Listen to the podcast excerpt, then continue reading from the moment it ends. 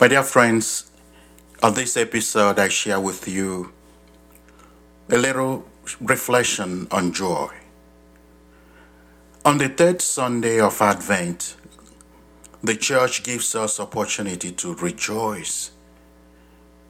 That is why the church calls the third Sunday of every Advent the Gaudete Sunday.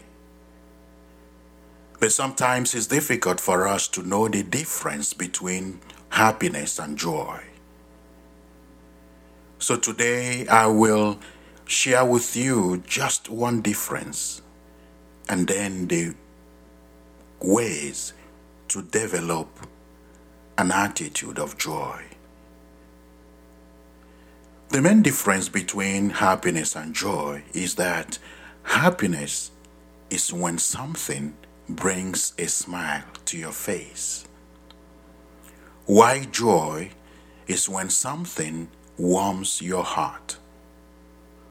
Therefore, what God wants us, want for us, is for us to live our lives joyfully.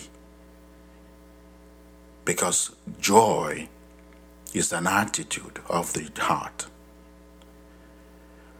But sometimes it becomes difficult to even understand how to develop such an attitude of the heart, where, whether good or bad, we are joyful because God is with us, Emmanuel. These few steps in developing an attitude of joy will come from a reflection from Tess Marshall's descriptions.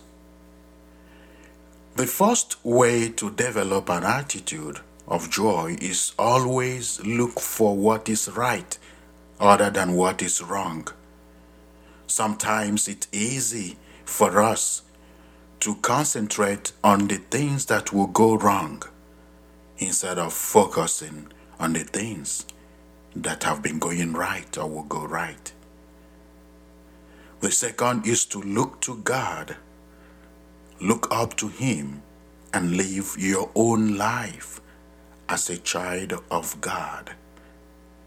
That's why God relates and deals with us individually because He wants us to flourish as individuals so that the ripple effect of our own individual flourishing that can impart the community and make our communities a joyful community. The third is enjoy your own journey and pay attention to the lessons of life.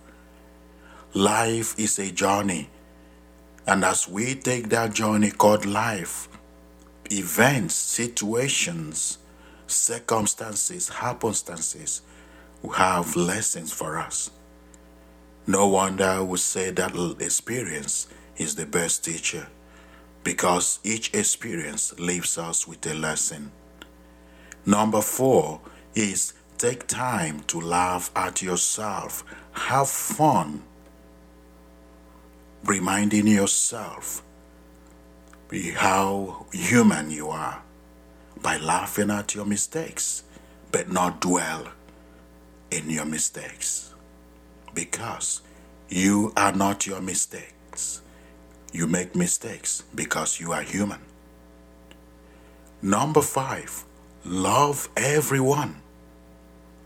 Do not struggle to like people. Love them. Number six, be generous.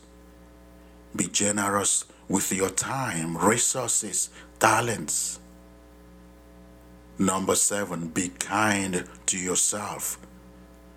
It's better you become kind to yourself before expecting other people to be kind to you. Number eight, spend your resources wisely and know your limit. Know when to say no to requests and to things, the demands people are making on you. Number nine, do not complain. Do not compare.